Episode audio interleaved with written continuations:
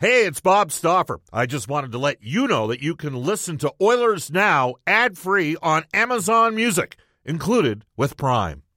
When you need mealtime inspiration, it's worth shopping Kroger, where you'll find over thirty thousand mouthwatering choices that excite your inner foodie. And no matter what tasty choice you make, you'll enjoy our everyday low prices, plus extra ways to save, like digital coupons worth over six hundred dollars each week. You can also save up to one dollar off per gallon at the pump with fuel points. More savings and more inspiring flavors make shopping Kroger worth it every time. Kroger, fresh for everyone. Fuel restrictions apply.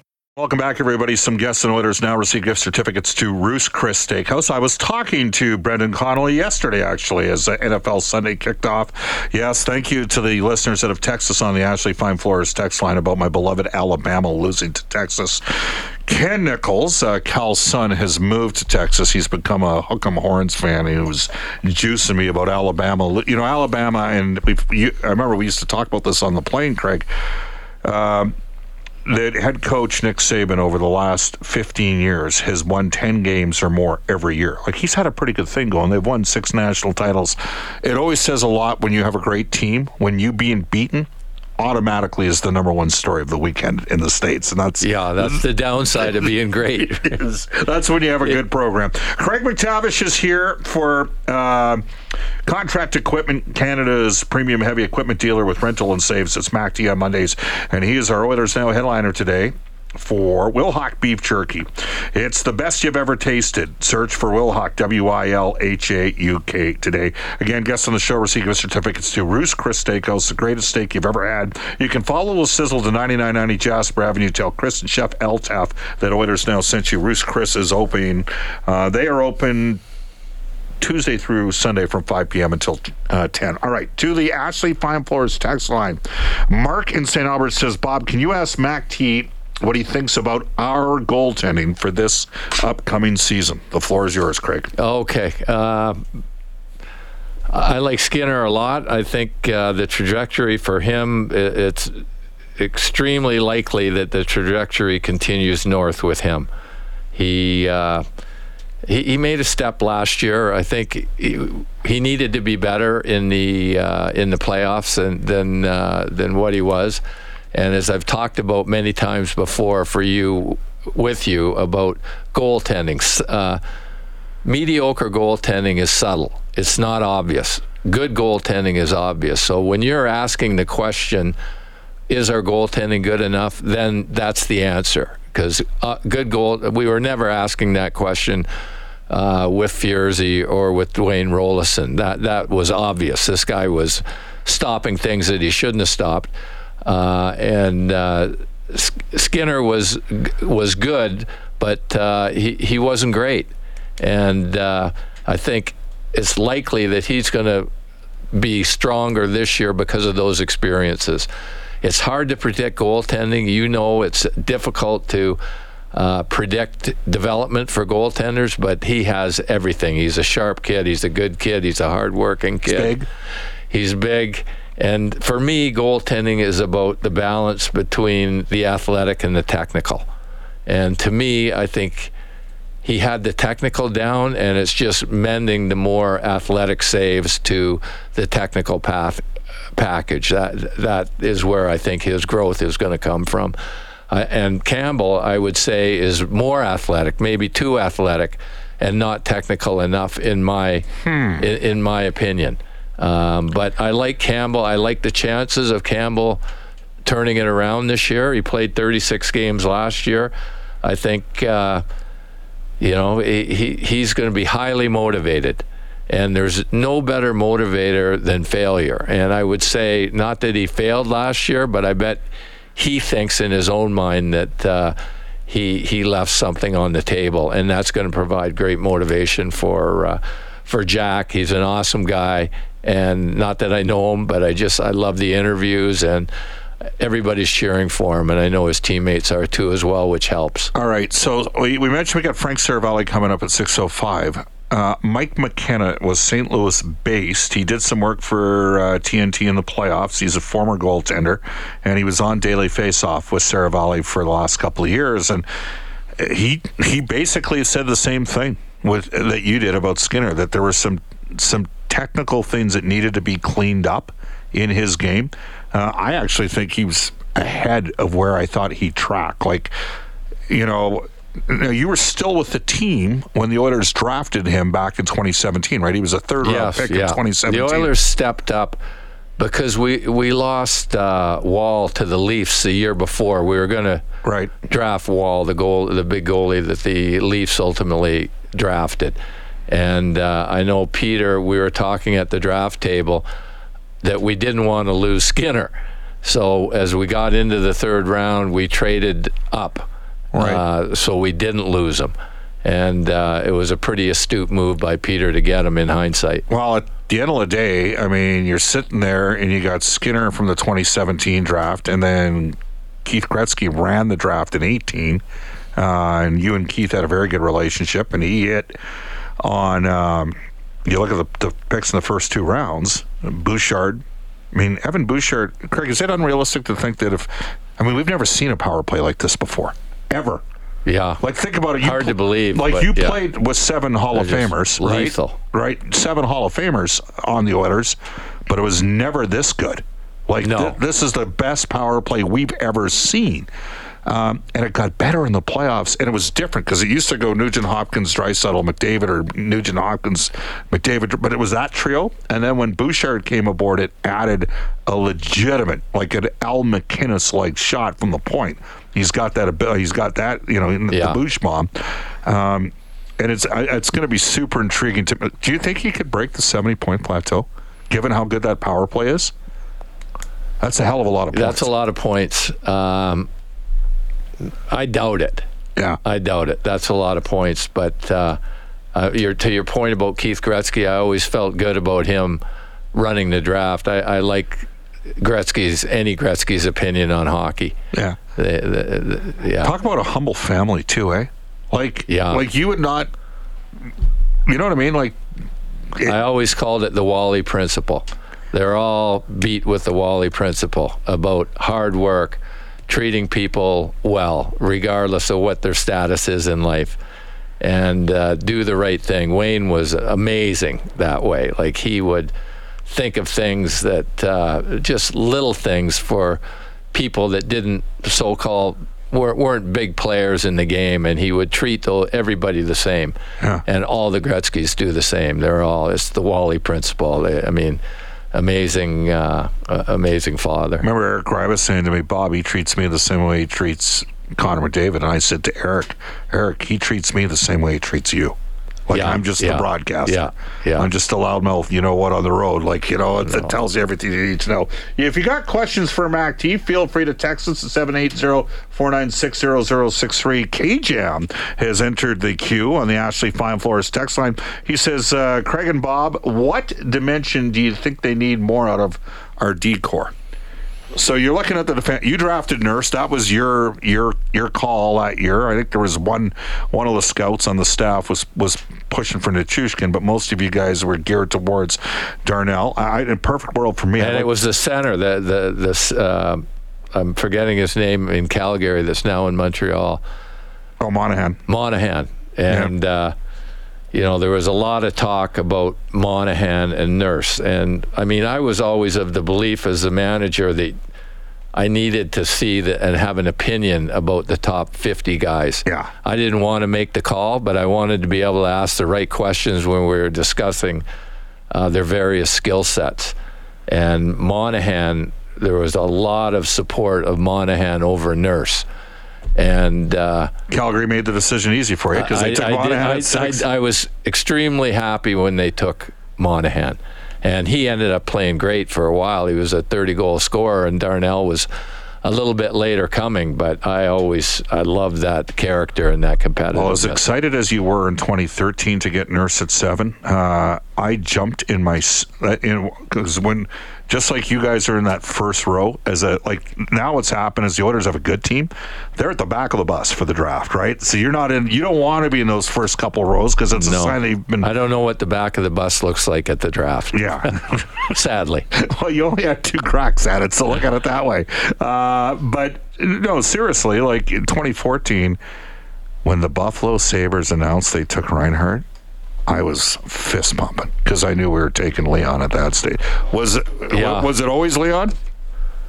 No, there was it, it's, it wasn't cut and dried between Reinhart and uh, Leon. If they were both available, it it, it was a it was going to uh, be close. It, it was close, yeah. And it what about uh, Ryan ben, McGill was coaching uh, uh, Sam Reinhart at, at the Kootenay, time in Kootenay, yeah, yeah. and uh, he was over the top on his praise.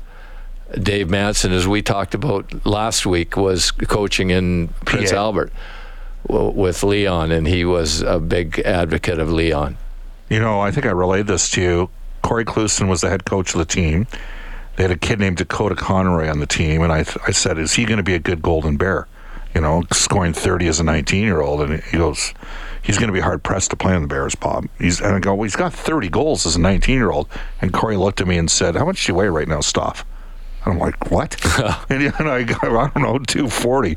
And he goes, you'd have twenty playing right wing right now if Leon tries yeah, out. Those yeah. are the kind of looks that he's creating for yeah, his teammates. Amazing vision. I and mean, he, it's he, very rare. And he said, Bob, he's going to be way better than everybody thinks.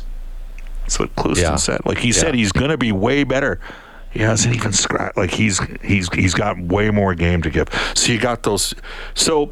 people are asking about the defense and what the defense is missing. So I look at this. You look at the left side of the defense. Nurse, Ekholm, Kulak. Kulak's a good third-pairing defenseman. Okay, and then you got Ekholm, who you love, who can...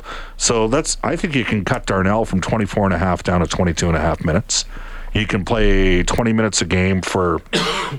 twenty minutes a game for Ekholm. sixteen, seventeen minutes a game for Kulak in the third pairing.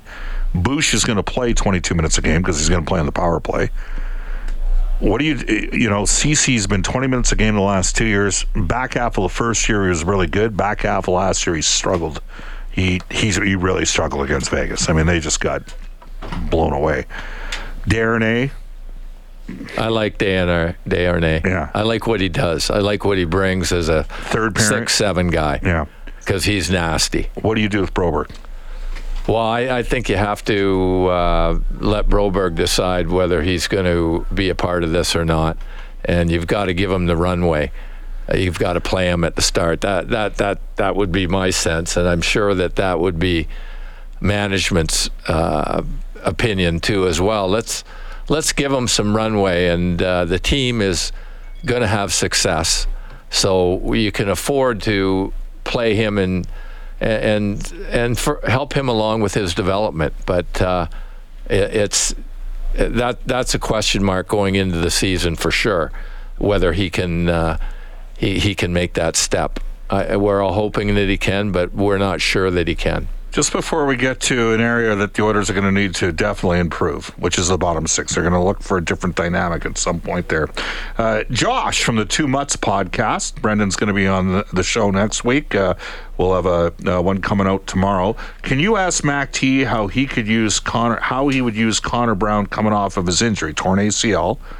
Would you dress him in five or six preseason games of the eight? Well, I'd listen to the player. I, I'd I'd listen to. I mean, there were always players that were slow starters that I thought we had to get a lot of games for. Billy Guerin was a chronically slow starter. So I was going, you got a manager. He's a sharp manager. Yeah, yeah. I, I thought he'd do a great job because he's he's a sharp guy and yeah. super energetic and very entertaining, and he can motivate people.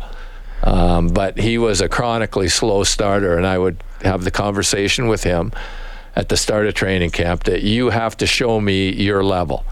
You've got to get your game to a top level, and once you're there, then we can start uh, giving you some games off. But until you're there, we're going to play you. And uh, I would I would have the dialogue, and I'm sure Jay and the coaching staff will do the same with uh, Connor Brown. Uh, they'll they'll want to play him early and see how he does, and if he's feeling good, they'll keep him going, and if they show him If Connor shows the coaching staff that he's at his highest level or very close to that, then then you can give him a little bit of a break. But uh, I think he's going to be a really good ad, I, as everybody does. All right. Uh, here's what uh, we're going to do. We're going to go to break, but not before I'm going to tell you. Uh, Jack Cookson of Pro-Am Sports, I think you've done some work with him over the years. He's got Oilers Now game day trivia for Pro-Am Sports, Fan Cave and Fan Gear specialist for all budgets in Edmonton on Saint Albert Trail and at pro am sports dot c a. And once we get going in season, we're going to have a uh, new competition Uh, with Pro-Am Sports. Looking forward to that. We'll take a timeout. It's five forty-eight at Edmonton. Craig McTavish will highlight an area of concern that he thinks maybe needs to change a bit for the Edmonton Oilers. This is Oilers Now.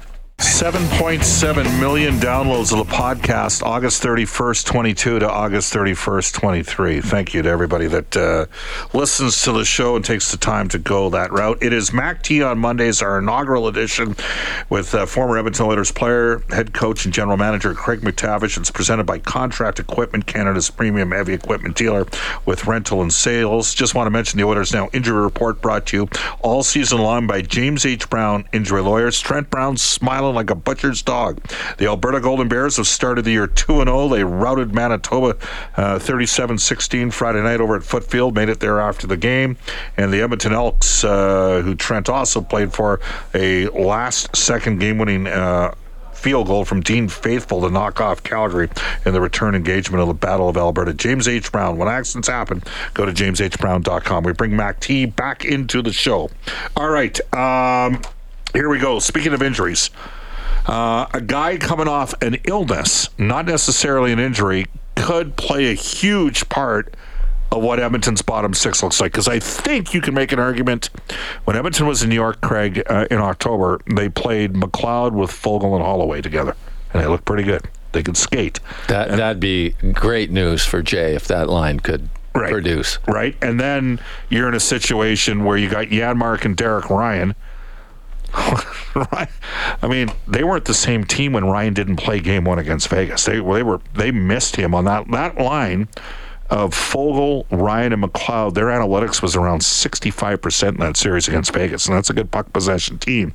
But in a perfect world, I think Derek's playing a little further down the lineup. So the fourth line center's a crucial spot. You probably need a right shot. We were down in Red Deer when we found out that Brent Sutter, you were sitting right next to me when we found out that Brent Sutter was coming to Oilers camp on a P T O. Could he be the magic elixir for that bottom six? Uh, I think so. I mean, he's got the qualities that you need in that bottom six. He's a great face-off guy. May, not as good as his father, but he's really good. Right-handed, skilled. I mean, the health is a big question mark. I mean, he hasn't played the last two years. Yeah.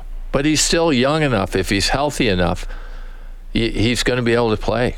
I mean, he's skilled enough. The guy, I mean, he was a pretty elite player. And to have that piece in your bottom four to be able to roll out there, and he's a real smart hockey player. And I just love to see a Sutter play here in Edmonton. I mean, I don't think we There's talked about it earlier. There hasn't been one.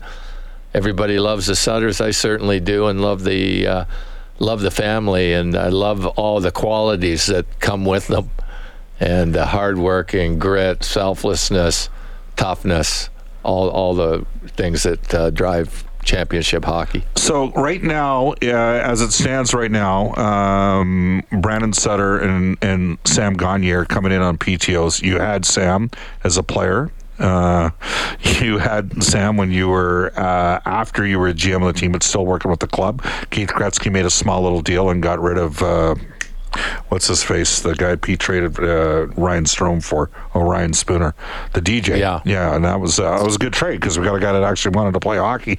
I think it's going to be a, a little bit tougher for him, don't you think? Well, I, I love Sam a lot, and uh, but they're different animals. Sam is more of an offensive guy than really a shutdown guy.